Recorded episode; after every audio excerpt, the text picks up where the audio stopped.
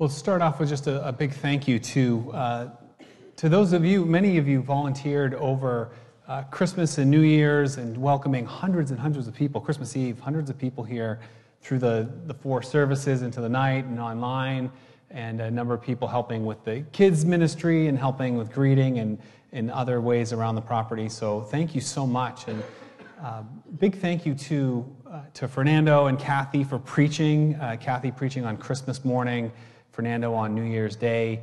Um, really appreciate you guys. You had a, you had a very busy season, and, and I appreciate, uh, appreciate you. Both Kathy and Fernando are licensed ministers in our denomination, so we're so used to seeing them in the kind of their normal roles that um, we remember too that they have training and uh, theological training and background and, um, credentials, and, and great to hear them bring God's word for us. So, and it really helped me get a little bit of rest. Um, also been, I've also been pretty sick um, over these these last couple weeks. Was having some kind of weird symptoms, and it turns out so I had gallstones in my bile duct, which was causing my liver to not function right and all kinds of problems. And but we figured it out. I had a little procedure this week, which re- removed those things from my body. Amazing what devices they can put in you and like pull things out and make you better. So I feel uh, a bit better, and I'm on the mend, and, and hopefully 100% real soon. So. Uh, so it's good to be back, and thanks to everybody stepping in. Um, and now we begin a new season and a new sermon series. So this is this is going to be fun. We're preaching through the book of Revelation, and we're going to do the whole book, all the dragons and beasts and wars and images and all the crazy stuff. If you've ever read the spectacular imagery, which is the book of Revelation. Um, but why are we doing this? Why now? Uh, part of part of it is I want to preach the whole Word of God to you. I want us as a, as a spiritual family who value God's word to understand it, especially the parts that can be puzzling or confusing. And we've, as long as I've been here, the last 20 years, we've never preached through the whole book of Revelation. So we, I would like to do that. I'm not going to lie, I mean, it's kind of fun for me to take on some of these trickier passages or ones that can be a little more mysterious and have a little fun with that. So I do enjoy it. So maybe there's a little selfish motivation, but um, we, are going to preach it a number of years ago with Pastor David Midwood. And if you remember uh, Pastor David, he was a very convincing person. And, and he said, JP, let's just stick to the first three chapters and preach through the seven letters to the churches, and let's do that. And we did, and we spent a number of weeks doing that. And he talked me out of the rest of the letter from preaching. So, and actually at that point, I was like, yeah, that's probably a good idea. Let's just kind of skip that other stuff because we don't want to. We don't want anything too controversial or weird, or just let's just let's just stick with the. It was really easier to preach. It was easier to preach. Um, but then I learned recently, Pastor Dan Hayner, who we know and love, he's a Revelation scholar. So, and I didn't know that when he started here, but I was talking to him about uh, his uh, seminary training, and he took a Revelation class with one of my favorite professors from seminary, who I took uh, a number of years ago. And so he's an expert. And I said, okay, that moves it up the list for sure, because now Dan can help me, and then we can preach this. So that's kind of cool. And then the thing that clinched it was about a year and a half ago, went on vacation to Hawaii, a little family reunion vacation. And it was a Sunday morning, and there was a little neighborhood church in our where we were staying in Kailua on Oahu, and I went walked to church in my flip flops, and I uh, plunked down with some family members, and they were preaching through the book of Revelation. 27 weeks, this church, this little neighborhood church, spent 27 weeks in Revelation. And it was Revelation chapter 20, the week we got, it was like week 26 or 25 or 26 of the series. And the pastor knocked it out of the park. I was so blessed at, at this preaching and how this church was handling this. And I said, you know what? We're going to do it. It's on, it's, it's on the list. We're going we're gonna do that. So here we are, 2023. I was totally inspired to do this. And this is going to be a blessing for us as a church. This will be a blessing. Actually, verse 3 promises us that. Take a look at this. Verse 3 Blessed is the one who reads aloud the words of this prophecy. So, Eric, you just read it aloud. do you feel blessed from blessed to just even proclaim these words. Uh, blessed are those who hear it and take it to heart, and take to heart what is written in it, because the time is near. Because we live in a time, we live in an age where we do, we live after the resurrection of Jesus. We, God could have given us life, you know, in the time of Moses or b- before that. But God has caused us to live here and now, and we need this message, and there's going to be blessing for us as we understand it and explore it. So it will be challenging, and it might be even puzzling at times, but it will be a blessing to us, especially as we take it to heart and live it out. So, Happy New Year. We're going to jump right in. Uh, the book of Revelation. Let's pray. Father God, we thank you for your word. We know that it's a gift to us. We know that it's a blessing to our lives because it shows us your heart and your way, and it shows us what is and what is to come. And so uh, we, with a lot of humility, approach this because um, your word is profound and your way is profound. But we know that you are a good, loving Father who will teach us and, and guide us and your Spirit will counsel us as we journey together. So we do pray your blessing over this new season. We do pray it in the powerful name of Jesus our Lord. Amen. Amen. So, what I want to do, I want to give a little background on the book of Revelation as a whole, and then just take a, a, kind of three snapshots out of this first chapter that show us a little something about Jesus that we can take with us into our week this week. But uh, the, the background so, who wrote this? So, the claim of the letter is that it's written by John. Uh, I believe that to be the apostle John, the beloved disciple of Jesus, who walked with Jesus, who uh, wrote the gospel and the letters of John. There's different theories about uh, did John actually write this, because this is a very different uh, use of Greek language. It's a very different type of writing. But I believe that it makes perfect sense that this is, this is the disciple John, so that's how I'm going to approach this. He's an old man. He's well into his 80s. So it's the year uh, probably 95 AD. And he is, he's an exile. He's living, he's, he's essentially a prisoner who was cast off to this island, um, the island of Patmos. And so and he, God shows him these things and commands him to write them down. But really, the author of this book is Jesus. In verse 1, you see that this is from Jesus. This is divine authorship, like all of Scripture. Uh, that we, we know that God used responsible human agents to, uh, to record things as they were prompted by God and His Spirit. And so we, um, we, we know that really it's Jesus is, is ultimately the author of this. And it's written to these seven churches in Asia Minor, uh, modern, modern day Turkey. And, but really, like we, like we looked at in verse 3, it's for anyone who reads it and hears it and takes it to heart. It's, for, it's not just for these seven churches. In fact, there was more than seven churches in that region. Uh, there was probably more like 10 churches that we know of. That, but specifically these seven churches, and you're going to see that, the, that John is, uses the number seven a lot. It's sort of a number of completion and perfection. So it's to these seven churches, yes, but it is, it's for God's church everywhere. The same as we read the rest of the Bible. We read, let's say, uh, Corinthians, and we know that it was written to the church in Corinth, but we know it's written to us, that God's truth endures across culture. So it helps to know the situation of those early churches, but also the sort of the universal meaning of it. And this, there's um, power in God's word in that sense. So the occasion of the writing of this is these are churches that were severely persecuted. The early Christians, depending on who was the Roman emperor at the time, uh, great persecution against followers of Jesus started under Nero, continued under Domitian, who was uh, the emperor at the time of, of this writing. Christians were being imprisoned, they were being exiled, they were being martyred. It was a terrible time. But there was something about this writing, there was something about this book that they took to heart that help them to stand firm. It, the church actually grew tremendously during this period of time. So, even with this kind of oppression against them and this kind of persecution, they were able to stand firm. There's something about the image of Jesus that we see in the book of Revelation that without it, we would be missing something. It, it, it, it kind of completes the, the picture in, kind of, in a really spectacular way so that we can stand firm. Verse 9 John says, I, John, your brother and companion in the suffering and kingdom and patient endurance that are ours in Christ Jesus. He said, Look, I'm in it with you. I'm, a, I'm also, a, we're called to suffer, but we're called to be part of God's kingdom, and we're called to have patient endurance. And I love that, that little phrase, patient endurance. Because that's really all of our lives, life of faith.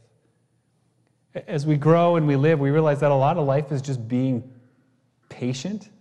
That the things we want or the things we want to accomplish or the things we want to um, achieve in this world don't come quick or easy all the time. And, and certainly endurance becomes part of our life. We have to endure whatever we struggle with, whether it's a physical struggle or a spiritual struggle or emotional or relational or uh, financial struggle or whatever it is that we, we endure through the stuff of life. And patient endurance becomes kind of a theme of life and a theme of, of a life of faith, even walking with the Lord.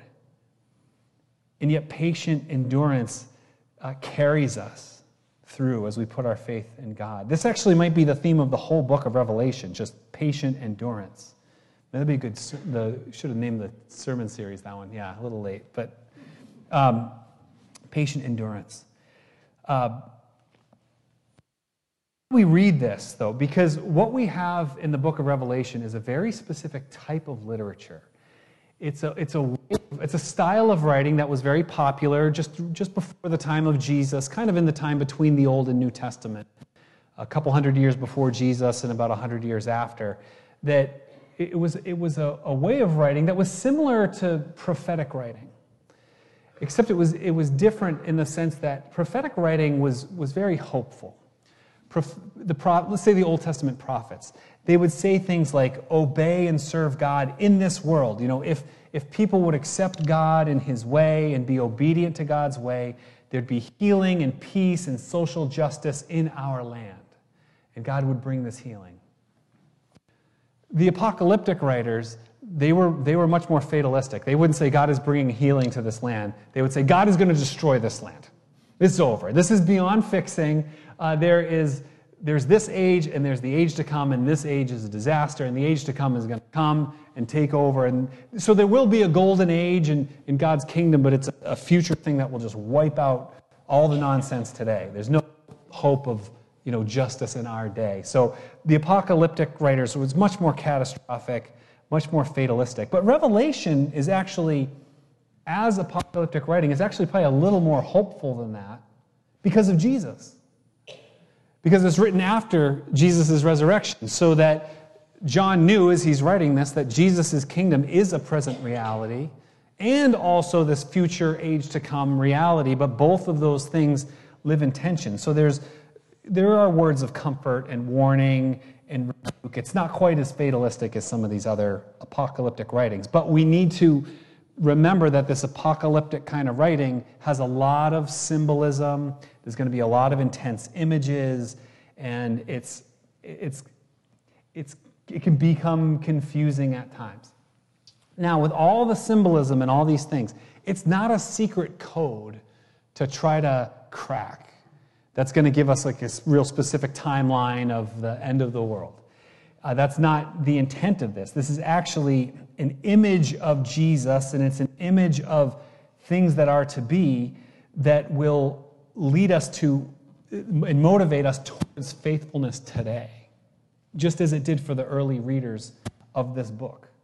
So it's not a countdown clock, but it's, a, it's really a pastoral letter in a lot of ways to equip and to encourage these followers of Jesus in their challenging times. It's meant to reveal things. So the word revelation, the Greek word is basically apocalypse, but it's to reveal, it's to unveil something, not to obscure truth, not to hide it, but to, to make it known.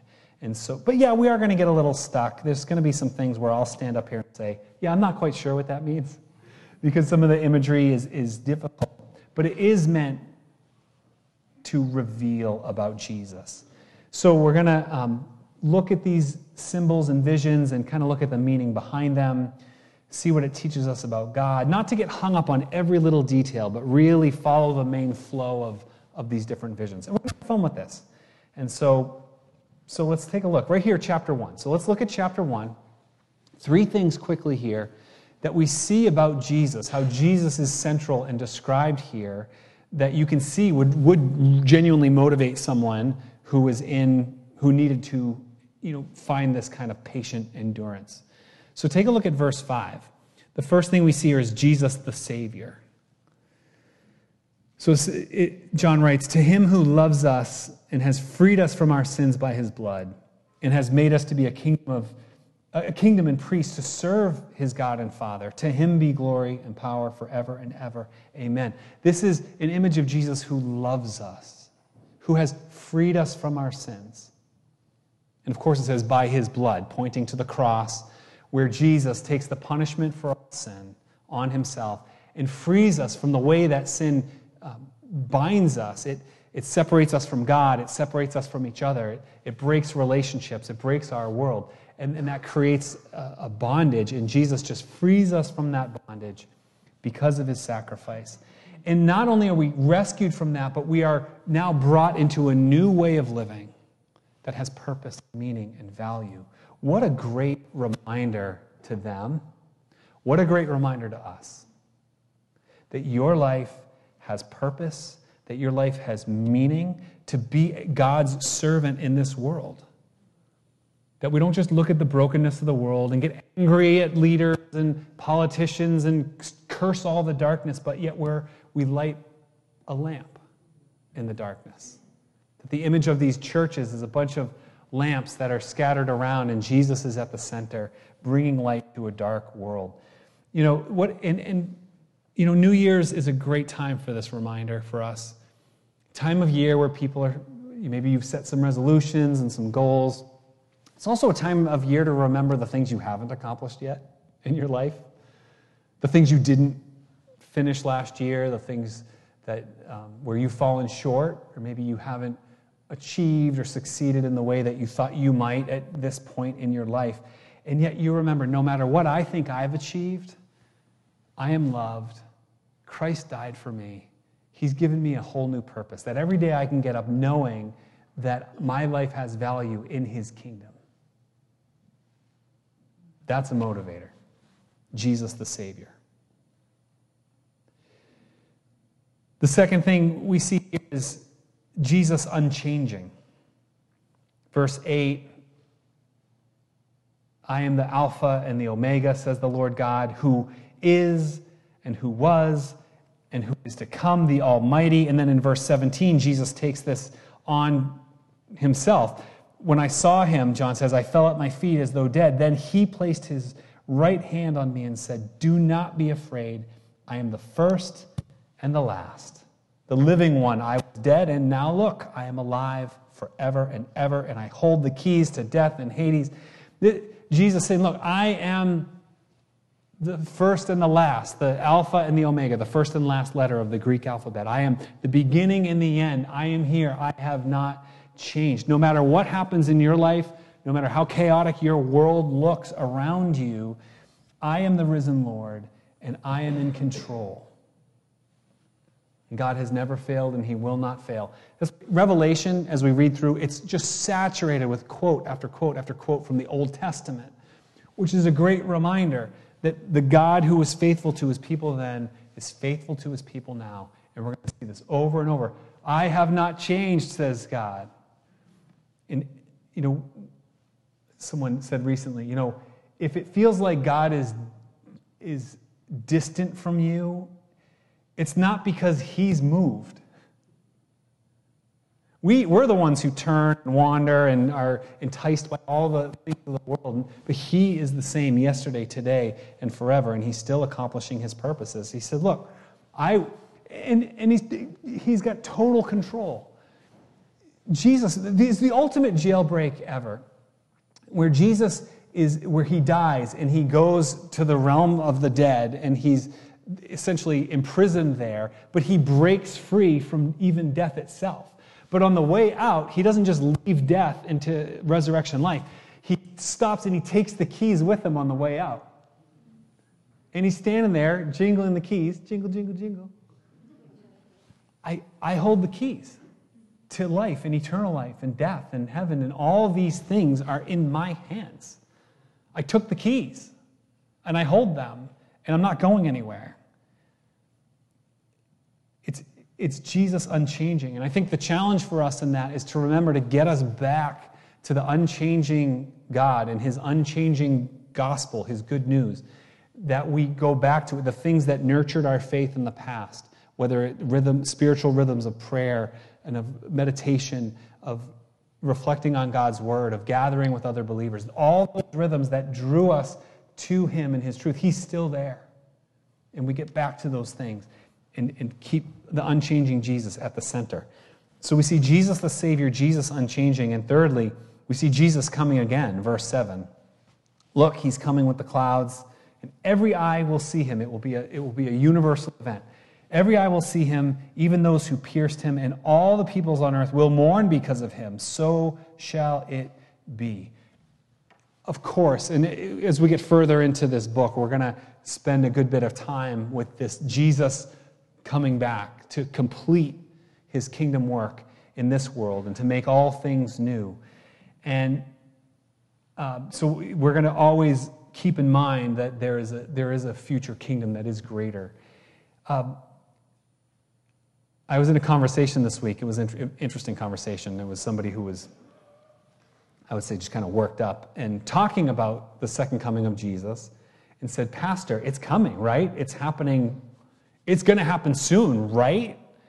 And I said, I said, I don't know, I, maybe. And he, no, it's going to happen. It's ha-. I said, yeah, I agree. It's going to happen. We don't know when.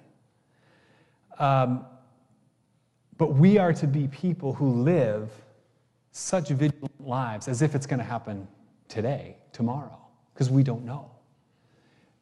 That, again, we're not going to end up with this sort of strict chronology and timeline as we look through this book, not to disappoint you ahead of time, but, but we're going to see images of, of what this will be like. And we know it's happening, but we are, we are to live because we don't know how many days we have till he returns, and we don't know how many days we have until he takes us. Like I said, I've been pretty sick really the last month or so. And when you're talking to your doctor and you're having tests and numbers don't look good, that's pretty scary. It's like, God, what's going on in my body?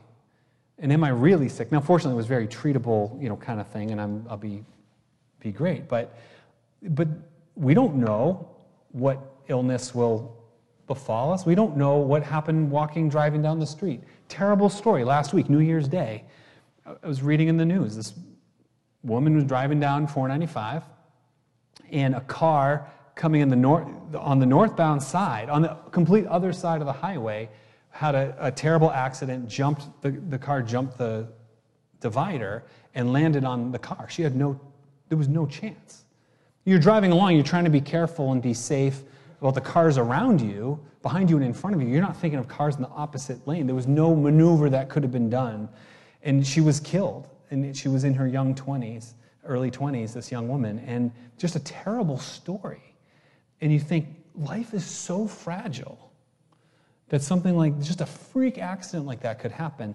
And I don't say that to be morbid or to frighten us, but to remember that we're not guaranteed tomorrow. So, whatever we face today, we just know that God has given you life today, that God has given you purpose today. That when you get up tomorrow, praise God, you got up you got another day and you can serve him and you can be part of his kingdom until we know it in its fullness or he takes us home uh, through death and into eternal life. Um, but we're people who are to be vigilant. And that's the image of Jesus here. It's Jesus the Savior, Jesus unchanging, and Jesus coming again, and our putting him at the center of all things. So the question for us as a church is what is going to be the center of our life in 2023? What is going to be our motivation? What values will shape your life this year? Jesus is worthy of your worship. He's the one who has saved you. He's the Alpha and the Omega, the beginning and the end. He is, he's the one who is coming back to complete all his saving work. He's the unchanging Lord of the universe, and he is worthy of our worship now and always. Let us pray. Father, we right now recommit ourselves to you. whatever has enticed us away from you, whatever sin has um, distanced ourselves from you, Lord, we, we pray that we would turn from it and receive your forgiveness and walk with you. Father, whatever we've relied on in terms of our own wisdom instead of yours, and walking in our way instead of your way, Lord, we repent of that. We, we turn from it. We acknowledge your way. And as we acknowledge your way, we know, Lord, that you will direct our paths because you are such a good and loving God. The God who is spectacular and um, blazing light and glory all around you, and yet you put your hand on us and say, Do not be afraid. And you guide us and you walk with us into this world, Lord. May we always be motivated by this, or propel us towards a life of love and good deeds because you are empowering us to be your people in your kingdom. May it be. In Jesus' name, amen.